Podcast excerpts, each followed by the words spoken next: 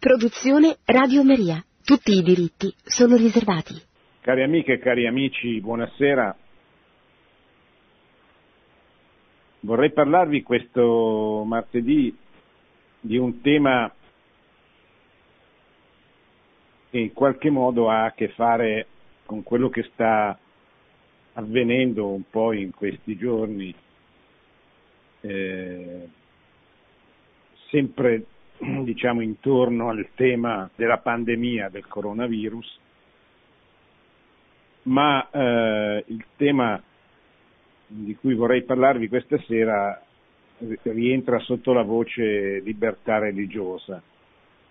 Perché c'entra con eh, il coronavirus? Beh, c'entra perché effettivamente quello che sta avvenendo in seguito alla diffusione del Covid-19, di questo, questo virus, è, eh, è legato in qualche modo al tema della libertà religiosa perché una delle conseguenze che la diffusione di questo virus ha provocato è stata la, il divieto di partecipazione dei fedeli alle Sante Messe,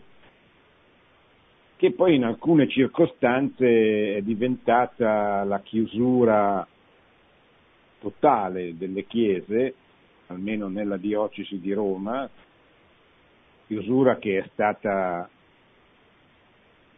smentita nel giro di 24 ore e le chiese sono state fatte riaprire per volontà esplicita del Santo Padre. Ci sono alcuni posti dove abusivamente i parroci o forse i vescovi, non lo so, i vescovi locali hanno deciso di chiudere le chiese, è un abuso perché in generale le chiese rimangono aperte, i sacerdoti continuano a celebrare la messa, le messe vengono trasmesse online sui social o attraverso il streaming, attraverso le televisioni, eccetera. E quindi eh, l'unico divieto esplicito è quello di fare degli assembramenti che eh, potrebbero essere l'occasione di una ulteriore diffusione del, del virus. Ma eh, e questo è un tema che riguarda la libertà religiosa, evidentemente, perché eh, se da una parte esiste eh, pericolo della diffusione del virus e quindi legittimamente le autorità civili hanno previsto di vietare tutti gli assembramenti come occasioni di diffusione del virus, dall'altra esiste il diritto che ogni fedele ha di poter partecipare, esercitare il diritto al culto, di poter partecipare liberamente a delle cerimonie religiose che gli viene vietato in questo momento per ragioni comprensibili, ma eh, uno potrebbe chiedersi, certo questo eh, lo chiedo io, non se, non se l'è chiesto la conferenza episcopale italiana che, che, ha stipulato questo accordo, ma per esempio perché non poter partecipare alle messe nei giorni feriali dove le garanzie richieste, cioè la distanza di un metro tra una persona e l'altra, sono ampiamente, sarebbero ampiamente garantite. Ma questa è una domanda che faccio io. Eh, la episcopale italiana insieme al governo hanno deciso altrimenti ed è giusto tenersi a queste disposizioni. Rimane però la, la domanda, ma non, eh,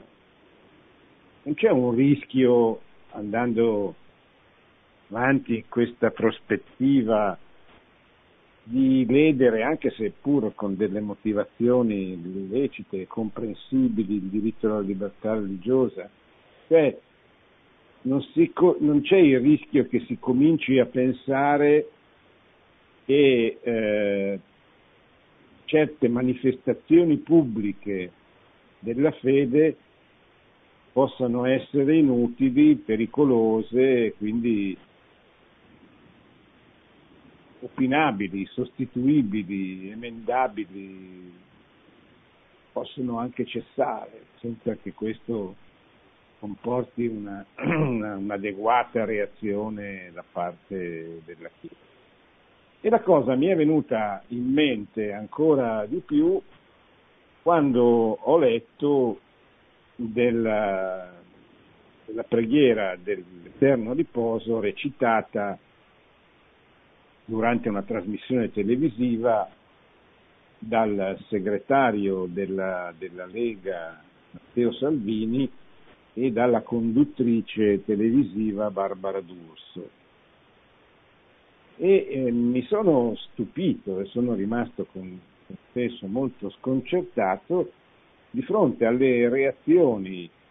eh, direi isteriche, perché non mi viene un'altra espressione, che ho visto su, sui social da parte di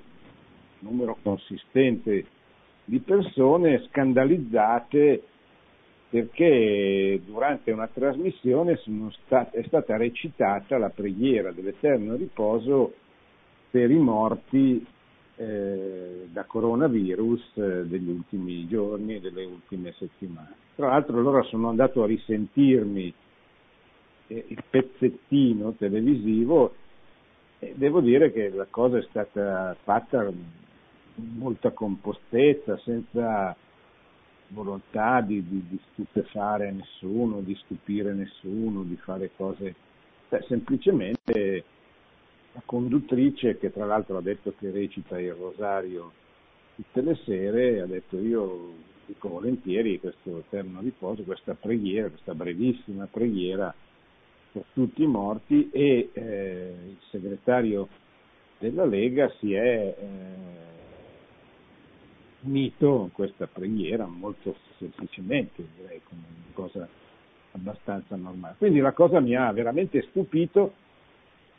e sconcertato, ma poi ho fatto anche un ragionamento, ho detto ma non è che questa, queste reazioni apparentemente isteriche non possano essere il preludio, cioè non possano servire a creare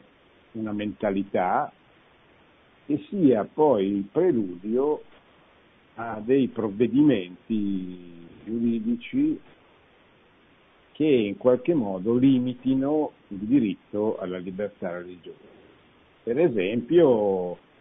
quando sarà finita questa emergenza, limitando gli orari o le manifestazioni religiose anche all'esterno delle chiese, l'esternazione pubblica della fede, perché vedete questo è un po' il punto, diciamo così, se volete, dottrinale, teologico che sta dietro la questione. La fede è una cosa privata, personale, esclusivamente personale, come ritengono tutti quelli che non vogliono che la fede abbia alcuna espressione pubblica e che si scandalizzano per esempio perché durante una trasmissione televisiva recita, venga recitata una preghiera. E invece è la Chiesa Cattolica che dice no, guardate che la, la fede non è una cosa privata, non è una cosa personale, non è una cosa che debba rimanere nell'intimo perché Cristo è il, il Redentore di tutto l'uomo e di tutta la creazione. E Dio è il creatore di tutto l'uomo, quindi della dimensione spirituale e materiale dell'uomo e di tutto il resto della creazione. Cristo è il Signore della storia, è il Signore del creato. E quindi non c'è eh,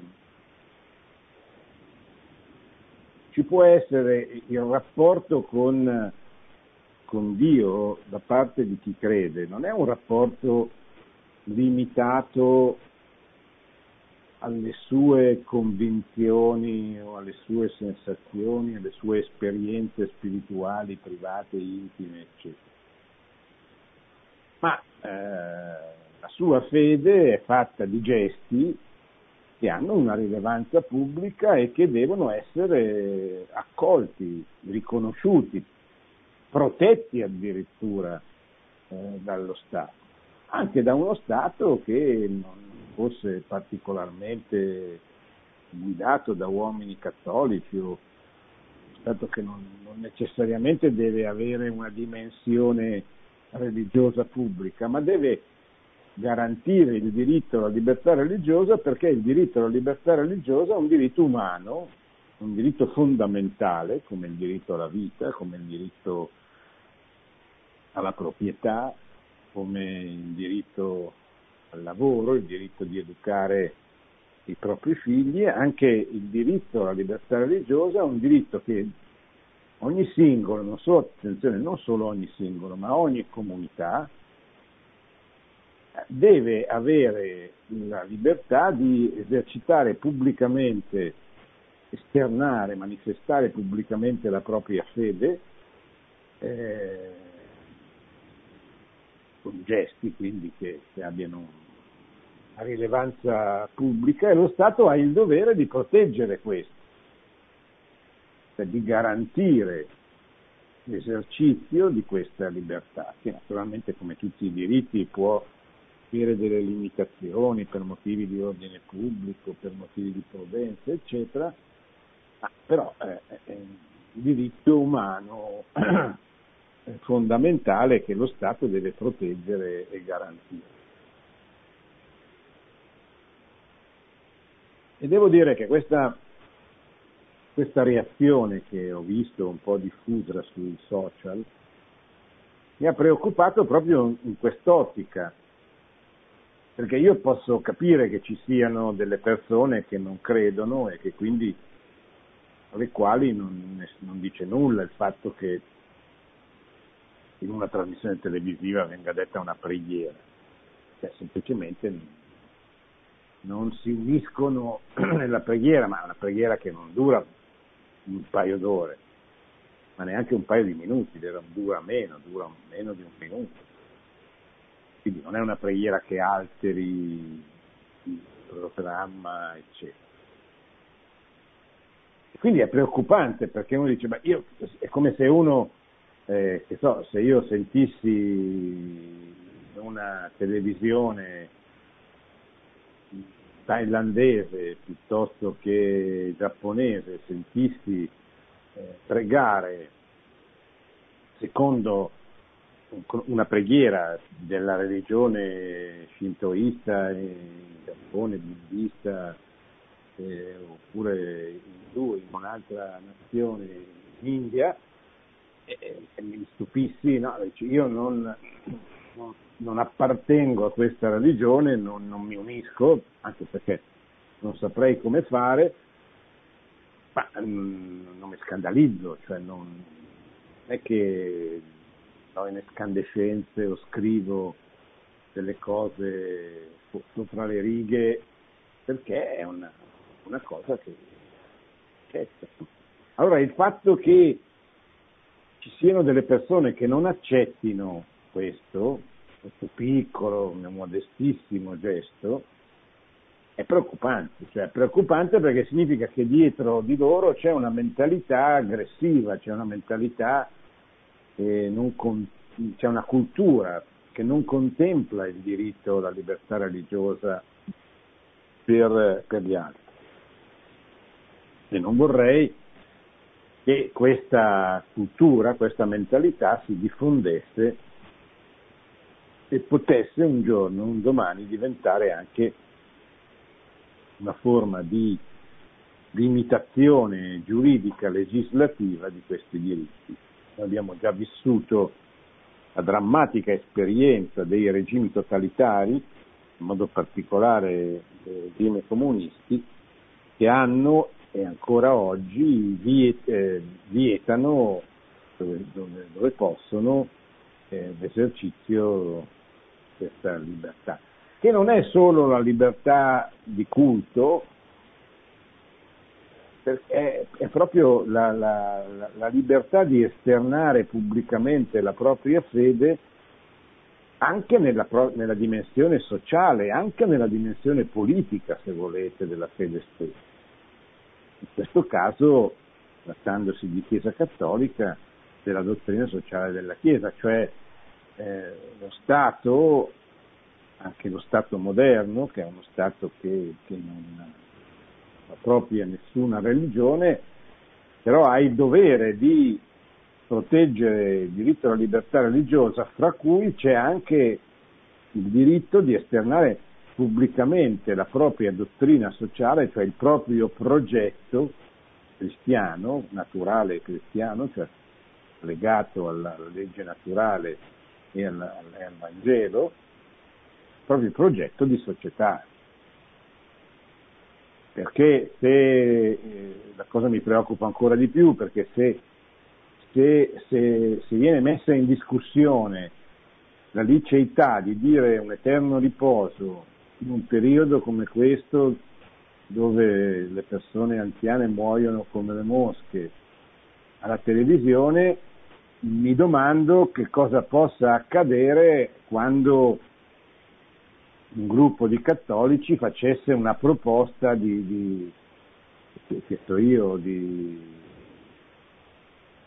di edificazione, di costruzione di una società, come diceva San Giovanni Paolo II, a misura d'uomo e secondo il piano di Dio, cioè di una, di una piccola, di una, anche di una cristianità di minoranza, cioè quando la dottrina sociale della Chiesa venisse proposta come una,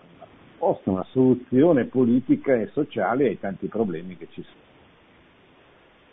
Allora, siccome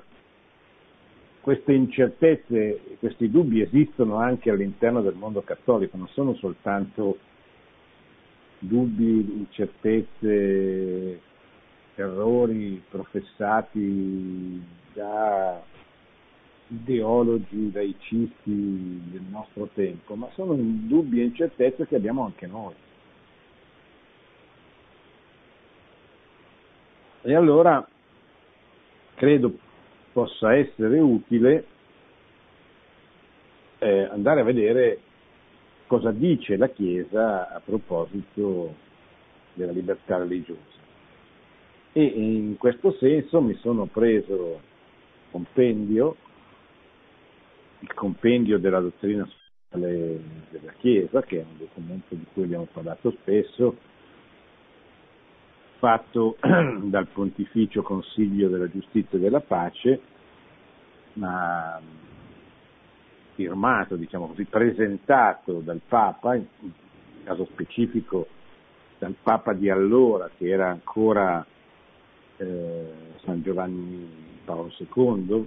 documento è del 2004, quindi è, un, è del 2005, no? è proprio dell'anno in cui eh, Giovanni Paolo II morì, ma a lui è dedicato con lettera del cardinale Raffaele Martino del 29 giugno del 2004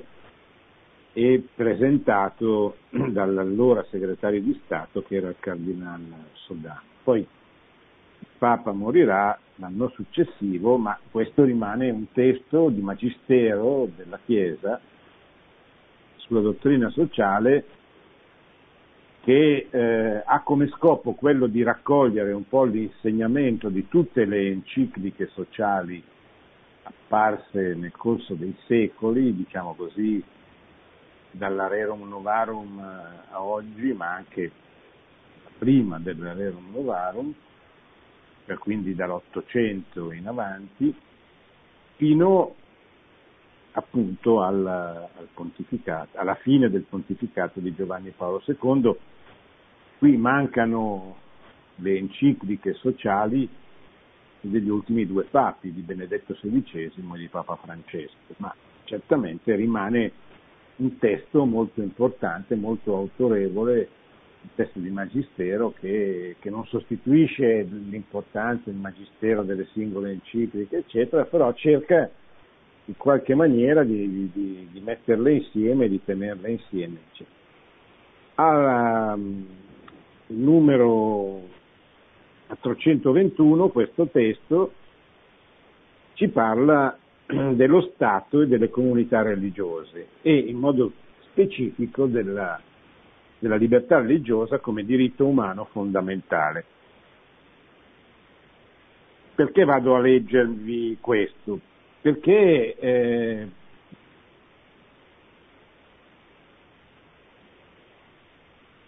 dobbiamo,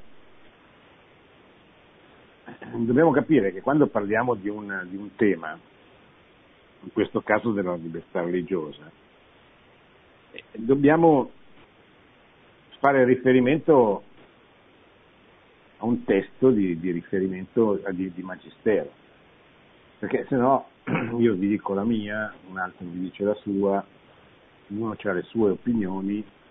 e anche all'interno del mondo cattolico eh, le cose diventano divisive, ognuno dice la sua. Invece Cioè la libertà religiosa non è quello che io penso che sia così come altri possono pensare che sia, ma è quello che la Chiesa insegna attraverso i documenti del suo magistero. E i cattolici sono tenuti a eh, fare propri questi, questi documenti e quindi queste affermazioni, queste affermazioni. Il Concilio Vaticano II ha impegnato la Chiesa Cattolica nella promozione della libertà religiosa. La dichiarazione di dignitatis umane precisa nel sottotitolo che intende proclamare il diritto della persona e delle comunità alla libertà sociale e civile in campo religioso. Affinché tale libertà voluta da Dio e scritta nella natura umana possa esercitarsi, non deve essere ostacolata dato che la verità non si impone altrimenti che in forza della verità stessa. Una citazione dal, sempre dal Concilio, dalla, dalla Dignitatis Umane del Vaticano II. La dignità della persona e la natura stessa della ricerca di Dio esigono per tutti gli uomini l'immunità da ogni coercizione nel campo religioso. La società e lo Stato non devono costringere una persona ad agire contro la sua coscienza, né impedirle di operare in conformità ad essa. La libertà religiosa non è licenza morale di aderire all'errore né un implicito diritto all'errore. Ecco, qui dentro c'è un po' tutto. Intanto domanda, ma perché comincia partendo dal, dal Concilio Vaticano II? cioè dalla dichiarazione sulla libertà religiosa dignitatis umane che è uno dei documenti del Concilio Vaticano II. Perché eh, la Chiesa comincia a parlare in maniera esplicita di libertà religiosa proprio nell'epoca moderna, cioè quando la libertà religiosa in qualche modo viene messa in discussione. Non perché prima non ci fosse la libertà religiosa, quindi non, non, la Chiesa non ritenesse un, un diritto alla libertà religiosa, un diritto fondamentale, ma perché eh, non c'erano, diciamo così, i problemi presupposti per parlarne in maniera esplicita. Faccio un esempio. Eh, La Chiesa, come sapete, non è una società di pensiero, di intellettuali che affrontano temi più o meno esotici, magari anche affascinanti, ma la Chiesa ha come legge suprema la salus animarum, la salvezza delle anime. Cioè, la Chiesa esiste per annunciare Cristo salvatore dell'uomo e del mondo. Il suo scopo è salvezza delle anime e quindi si occupa di cose nel suo magistero che in quel preciso momento storico in cui il documento viene pubblicato viene si occupa di affrontare dei temi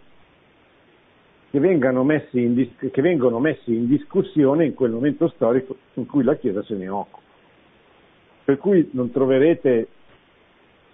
mai delle encicliche sul, sesso degli angeli, su problemi magari importantissimi, affascinanti, bellissimi, eccetera, che non hanno attinenza con, con l'oggi, cosa che magari invece trovate in un'università, in un centro studi, vocazione, possono affrontare dei temi che magari non sono strettamente urgenti, diciamo così, ma lo potrebbero diventare e quindi uno degli scopi delle università come dei centri studi è quello di immaginare problemi futuri per cercare di impostarli, di inquadrarli, eccetera. No, la Chiesa no, la Chiesa si occupa di un problema che tocca i fedeli in quel momento storico, o comunque immediatamente prima. Qualcuno dice che la Chiesa arriva sempre un po' in ritardo, da un certo punto di vista è vero, dall'altro punto di vista la Chiesa arriva un po' in ritardo perché eh, arriva a dare un giudizio su una cosa che è già corso da tempo e ha creato dei problemi da tempo, cioè la Chiesa interviene per, dire, per dare un proprio giudizio su una cosa che non riguarda piccole fasce della popolazione, ma è una cosa che è importante per la grande maggioranza della popolazione. Allora, la libertà religiosa, dopo l'editto di Milano del 313, quando venne inserita nel, quando Costantino permise alla Chiesa la libertà di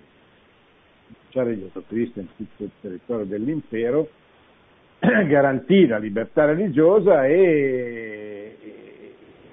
pose fine all'ingiustizia del, del, fatto che i cristiani erano perseguitati fino alla, al 313. Dopodiché la libertà religiosa venne eh, superata dal fatto che il mondo era governato, diciamo così, prima da imperatori romani per i quali non esisteva la libertà religiosa, esisteva la religione che loro ritenevano essere vera, a cui ci si doveva uniformare, che era il motivo per cui i cristiani erano stati perseguitati fino al 313 perché si rifiutavano di adorare l'imperatore, di riconoscere come un dio l'imperatore. Perché quella era la, la religione dei romani. Allora, diventato il cristianesimo la religione degli imperatori, non da Costantino ma 70 anni dopo, da Teodosio in poi, la religione divenne, la religione cristiana divenne la religione dell'impero. E sì, probabilmente ci furono anche delle violazioni della libertà religiosa, delle repressioni ingiuste nei confronti di quei pagani che ancora non, non non credevano in Gesù Cristo, non si erano convertiti al cristianesimo. Poi l'impero finì e rinacque il contesto ormai profondamente cristiano, la cristianità occidentale da, dalla, dalla, notte di Natale dell'Ottocento, quando Carlo Magno diventa sacro romano imperatore, fino alla fine del Medioevo, fino al Rinascimento, l'Europa è una cristianità dove il cristianesimo è il senso comune della popolazione e in qualche modo non si pone il problema della libertà religiosa se non per, eh, per, per le comunità ebraiche che ancora non si erano convertite, che rimangono con uno statuto speciale dove probabilmente all'interno dell'Europa che probabilmente non era così, era, cosa, era un modo di essere, di vivere che non eh, rispettava pienamente i principi della libertà religiosa, ma non, non venne mai messo a tema, diciamo così, fino, fino a quando il mondo cambiò profondamente. Cambiò prima perché ci fu la, la riforma protestante, la divisione dell'Europa, del nord protestante, del sud cattolica, le guerre di religione del, del 1600 fra, fra, stati, fra principi stati protestanti e l'impero e stati cattolici, e poi dopo l'illuminismo con la diffusione delle ideologie che eh, tentarono, in, parte, in gran parte riuscendovi, di ridurre la Chiesa ai margini della vita pubblica e soprattutto di ridurre la fede a un'espressione personale che nei sistemi totalitari comunisti veniva perseguitata anche come tale, ma comunque doveva rimanere dentro una sfera ben precisa che riguardava la fede personale, privata delle, delle persone che non doveva avere una dimensione. Il mondo così div- divenne un mondo pluralistico dal punto di vista religioso, culturale, ideologico, eccetera, perché c'erano molte ideologie, ognuna delle quali tendeva a conquistare il mondo e i cattolici, il cattolicesimo e la Chiesa cattolica era una di queste famiglie, diciamo così, tra virgolette, ideologiche, anche se la Chiesa del cristianesimo non è un'ideologia, ma di fatto era una delle famiglie che si contendevano, diciamo così, l'egemonia culturale sul, nell'Europa di allora. Poi ci furono e ci sono le immigrazioni, le immigrazioni eccetera, e quindi oggi, da oggi, il mondo, anche il mondo europeo, è un mondo composto sempre più da comunità religiose diverse, eccetera. E il tema della libertà religiosa venne ad essere affrontato anche all'interno del mondo cattolico in modo sempre più pressante perché era diventato soprattutto dopo la riforma protestante, ma, cioè, a, a, già dopo la riforma protestante, ma soprattutto dopo la, la, la rivoluzione francese, dopo negli stati liberali era diventato un problema urgente che andava affrontato. E allora eh, nacque anche all'interno del mondo cattolico una grande questione. Ma se io dico che è un diritto umano la libertà religiosa, vuol dire che eh, ogni uomo ha il diritto di sbagliare, perché non tutte le religioni ovviamente sono uguali, non tutte possono essere vere perché sarebbe negare principio di, di contraddizione. Questo fu un grande problema che ha generato anche non tanto tempo fa, per esempio quella frattura tra il mondo cosiddetto tradizionalista che faceva riferimento al vescovo Monsignor Marcel Lefebvre e la Chiesa, la Chiesa di Roma, che non riguardava tanto, non riguardava e non riguarda tanto la celebrazione della messa cosiddetta con il rito straordinario che, che può essere celebrata tranquillamente, ma riguardava soprattutto il tema della libertà religiosa, perché eh, questo mondo diceva ma se voi dite che la libertà religiosa è un diritto fondamentale, significa che significa mettere la verità e, e, e tutte le religioni sullo stesso piano che non è vero, cioè nel senso che la dichiarazione di dignitatis umane esplicita molto chiaramente, dice eh, non si può dire che tutte le religioni siano uguali, ovviamente, perché questo contraddirebbe con l'espressione di, di, di, Gesù che dice io sono la via, la verità e la vita. Cioè, nel cristianesimo c'è una pretesa di verità che nasce dal fatto che Gesù è il figlio di Dio fatto uomo. Allora, se Gesù è il figlio di Dio fatto uomo, non ci sono altre strade per arrivare a Dio. Quando Dio si incarna per indicarti la strada e lascia alla Chiesa compito di continuare la strada aperta dall'incarnazione, dalla passione, dalla morte e dalla resurrezione della seconda persona della Santissima. No, sarebbe come dire inutile l'incarnazione, la morte, il sacrificio di Cristo, dire che è una delle tante strade. No, Cristo è l'unico Salvatore, ma contemporaneamente l'uomo ha diritto di cercare la verità, cercare la vera religione nella libertà, deve, questo diritto significa che deve essere immune da pressioni di ogni tipo da parte di chi che sia, in modo particolare da parte dello Stato.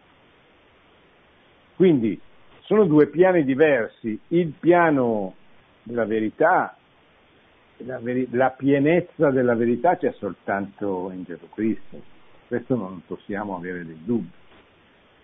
Nelle altre religioni, come dice sempre il Concilio Vaticano II, ci sono dei seminaverbi, ci sono dei semi, dei segni della verità, degli aspetti di verità importanti, certo importanti perché sono quelli da cui partire nell'eventuale dialogo con queste persone che professano altre eh, religioni. Sono dei semi. Cioè non c'è un altro figlio di Dio che sia incarnato in un'altra religione, in un'altra storia, in un'altra prospettiva. Quindi Cristo è l'unico Salvatore, ma contemporaneamente l'uomo ha il diritto di cercare la verità nella libertà. E quindi in qualche modo è libero di, deve essere lasciato libero anche di scegliere una religione diversa, sbagliata, ma che lui ritiene essere ma questo è il principio fondamentale umano della libertà religiosa, così come viene presentato dalla Chiesa che appunto dice non confondiamo i piani, cioè questo non significa dire il cristianesimo è una delle tante vie di salvezza, come purtroppo si sente dire anche all'interno del mondo cattolico. La via di, della salvezza è una, ma l'uomo deve essere libero di sceglierla, di cercarla, di sceglierla nella, nella libertà senza pressione. Ecco, questo sostanzialmente è il tema della libertà religiosa. Adesso eh, la società e lo Stato non devono costringere una persona ad agire contro la sua coscienza né impedirgli di operare conformità della libertà religiosa non è licenza di aderire all'errore, né dire, beh, tanto è uguale, né è un implicito diritto all'errore. Mi fermo per darvi la possibilità di fare delle, delle domande, non so se abbiamo quadrato bene problema, il diritto alla libertà religiosa non è né laicismo, tutto uguale, esiste vera religione, una vera rivelazione, né fondamentalismo, cioè né l'imposizione di una religione con, eh, con la forza o con l'astuzia o comunque in qualsiasi maniera perché eh, si ritiene che sia l'unica vera. Si, certamente il cattolico sa, deve sapere, deve confessare, deve professare la, che la salvezza viene da Cristo, la pienezza della salvezza viene da Cristo, ma questo non deve tras- trasformarsi sul piano so- politico-sociale in una società che impedisca ad altri di professare anche pubblicamente una religione diversa, perché diversamente sarebbe l'imposizione del, del proprio progetto che la, nell'Islam si chiama la Sharia, cioè la, applicazione senza sine glossa, senza nessuna forma di mediazione di ciò che è scritto nel Corano nella vita pubblica di una nazione. Questo non avviene ed è ritenuto sbagliato proprio nella dottrina sociale della Chiesa perché esistono nelle realtà terrene delle verità proprie volute da Dio che devono essere rispettate e garantite anche dall'azione della Chiesa. Mi fermo così posso poi rispondere alle vostre domande.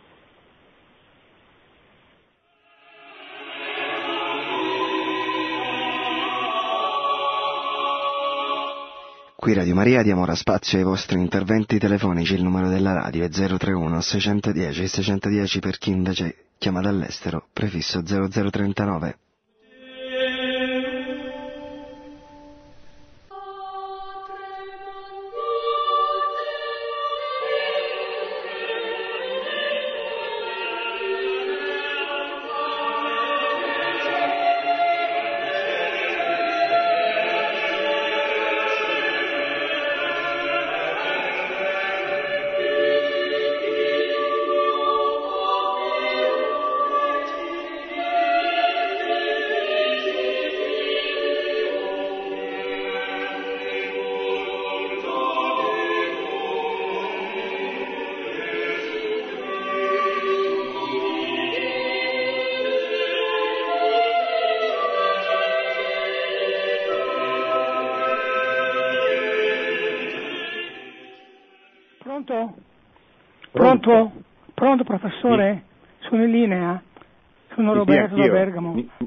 Mi sente? eh, non so, un po' vergogna a dirlo, ma le, le faccio una domanda impossibile.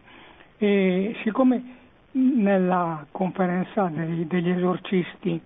eh, hanno detto di pregare, hanno detto di, di- di combattere con le, con le devozioni normali, ora la domanda impossibile è questa, non si potrebbe non- eh, teologicamente, trovando le forme canoniche giuste, fare una, eh, una eccezionale e, e- e una, una- una importante, una collettiva eh, canonica e con un esorcismo contro, contro il, il- il- il- il nemico che, che, come dice la, la Madonna di, di Medjugorje, è sciolto dalle catene. Ora trovare un modo di, di- di- legarlo a queste catene perché non può com- continuare a, lui a governare un mondo, essere principe di un mondo e scatenare tutto quello che ha scatenato. Ecco perché eh, ne- ne- neanche, neanche Dio lo, lo- vorrebbe. Ecco come, come posso avere una, una risposta? Se ci sarà una risposta, la ringrazio professore, buongiorno. La risposta è nella libertà degli uomini, senso che Dio è sciolto dalle catene, cioè il diavolo è sciolto dalle catene, ma, ma opera attraverso gli uomini. Può anche tentare direttamente, però la forza del diavolo è la debolezza degli uomini, cioè il fatto che gli uomini non stanno con Dio quindi si lasciano irretire dalle sue tentazioni, dalla sua forza, un po' come nel peccato originale, cioè la forza del serpente sta nella, nella debolezza di Eva e, e quindi di Adamo. Quindi cioè, le- l'esorcismo va benissimo, ma, ma direi che la preghiera è per sé un esorcismo sia la preghiera personale sia la preghiera pubblica. Non è che il gesto che ha fatto il Santo Padre venerdì sia un gesto che non abbia un rilievo cosmico, storico, fortissimo. perché è una preghiera pubblica e anche dal punto di vista emotivo ha una grande forza, sia perché non c'era nessuno come l'avrebbe avuta se la piazza fosse eh, stata piena, eh, poi la forza della preghiera non viene tanto dal, dal numero di persone che sono presenti, ma viene proprio dal, dalla preghiera stessa. Ora, la preghiera è un esorcismo, quindi si può farlo con una maggiore enfasi, si potrebbe, come hanno fatto i vescovi portoghesi, consacrare l'Italia cuore immacolato di Maria, sarebbe certamente una protezione in più, come stanno facendo molti sindaci. Quasi 100 sindaci ormai hanno affidato il loro comune, il loro paese alla Madonna o al Santo Protettore, eccetera. Quindi certamente la, la preghiera andrebbero moltiplicate queste cose,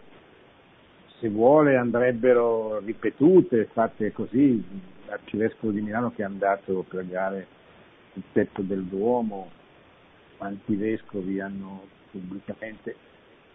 e poi se, se devo dire la mia opinione, quanti pochi, perché dovrebbe essere maggiore questo sforzo e probabilmente anche fatto in maniera collettiva. Però, insomma, gesti ne sono stati fatti, quindi la preghiera c'è, però poi la preghiera incontra incontra la libertà degli uomini. Allora, il mondo cambia quando la libertà degli uomini si lascia invadere, si lascia um, trasformare dalla preghiera, cioè dalla volontà di Cristo. Questo è quello che noi dobbiamo spingere affinché avvenga. Pronto? Buonasera professore, sono Alessandro da Vivo Valencia volevo chiederle, professore, se il cristianesimo è l'unica via che conduce alla salvezza, le altre religioni, cioè mi spiego meglio, musulmani, ebrei, taoisti, induisti e, e, e, e, così via, quale sarà il loro uh, destino eterno o meno? Cioè se non abbracceranno il cristianesimo, ammesso che lo conoscano, che fine faranno i fedeli di altre eh, religioni? Grazie professore dell'ascolto per radio. Beh, c'è abbastanza letteratura di magistero sul tema, eh? c'è la, la nostra etate del Concilio Vaticano II, poi ci sono l'enciclica sulla missionarietà di San Giovanni Paolo II, Redentore Redentoris Missio. Ci sono, c'è poi il documento sulla fratellanza fatto da Abu Dhabi dal Papa Francesco e dal rettore. Eh, cioè le altre religioni possono essere delle strade attraverso cui gli uomini si avvicinano alla pienezza della verità. Questa direi che è la, lettura più, più, più teologicamente più, sono dei seminaverbi, cioè sono dei semi del verbo che rispondo, rispondono a una domanda naturale che ogni uomo ha nel suo cuore, cioè la domanda religiosa è insita nel cuore dell'uomo perché il cuore dell'uomo è stato creato da Dio, che è lo stesso Dio che si, si è rivelato in Cristo che ha messo nel cuore dell'uomo questa domanda religiosa. Non esiste civiltà che non sia stata religiosa, anche prima di Cristo. Eh, siamo al paganesimo, al politeismo pagano, siamo le grandi civiltà egiziana, eh, tiro-babilonese, tutte sono tutte civiltà religiose. Poi è una religione complicata, no? nel senso sono dei semi del verbo, ci sono anche tanti, tante cose brutte che non sarebbe bello che non ci fossero. Però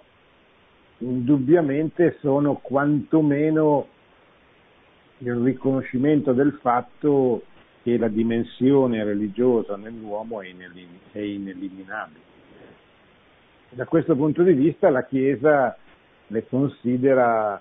eh, un passo nella direzione, nella direzione giusta rispetto all'ateismo, all'agnosticismo, che sono tipiche espressioni ideologiche della modernità, cioè di quel mondo che dopo l'illuminismo cerca di, di, crescere, di costituirsi, di realizzarsi, prescindendo completamente da ogni dimensione religiosa, non soltanto, anche se soprattutto in Europa ovviamente dalla dimensione religiosa cristiana e cattolica, ma eh, il resto del mondo per esempio il comunismo perseguita tutte le religioni in Cina, ha perseguitato tutte le religioni in Russia fin tanto che non gli ha fatto comodo usarne una durante l'invasione tedesca. Ecco, quindi eh, sono dei semi, sono passo verso la direzione giusta, eh, le persone che professano altre religioni se si salvano, si salvano per i meriti di Cristo. E il sacrificio di Cristo è unico e perfetto, anche per chi non lo ha conosciuto. Un discorso un po' diverso è, riguarda gli ebrei. Gli ebrei,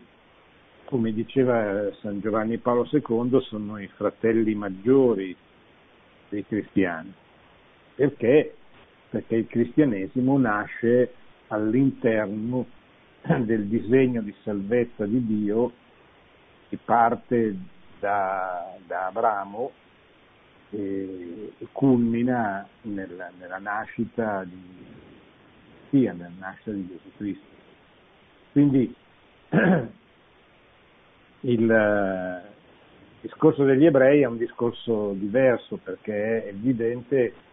che, che, noi cristiani con gli ebrei abbiamo un rapporto assolutamente particolare. Poi come, le, come tutti i rapporti molto vicini spesso è diventato e, e facilmente può diventare un rapporto forse più conflittuale che con persone con religioni più, molto più lontane. Però certamente eh, con, con, Israele abbiamo, con la storia di, di Israele abbiamo tantissimo in comune, a cominciare dall'Antico Testamento. Quindi questo dovrebbe, dico dovrebbe perché non sempre facilita il rapporto e il dialogo, però dovrebbe perché si, si parla di cose che, che, che, che, dicono a entrambi molto, mentre invece se lei parla con eh, uno che professa un'altra religione che non ha nulla a che vedere con Cristo, e quindi con la storia della salvezza passa attraverso Abramo, il rapporto è molto più difficile. Pronto?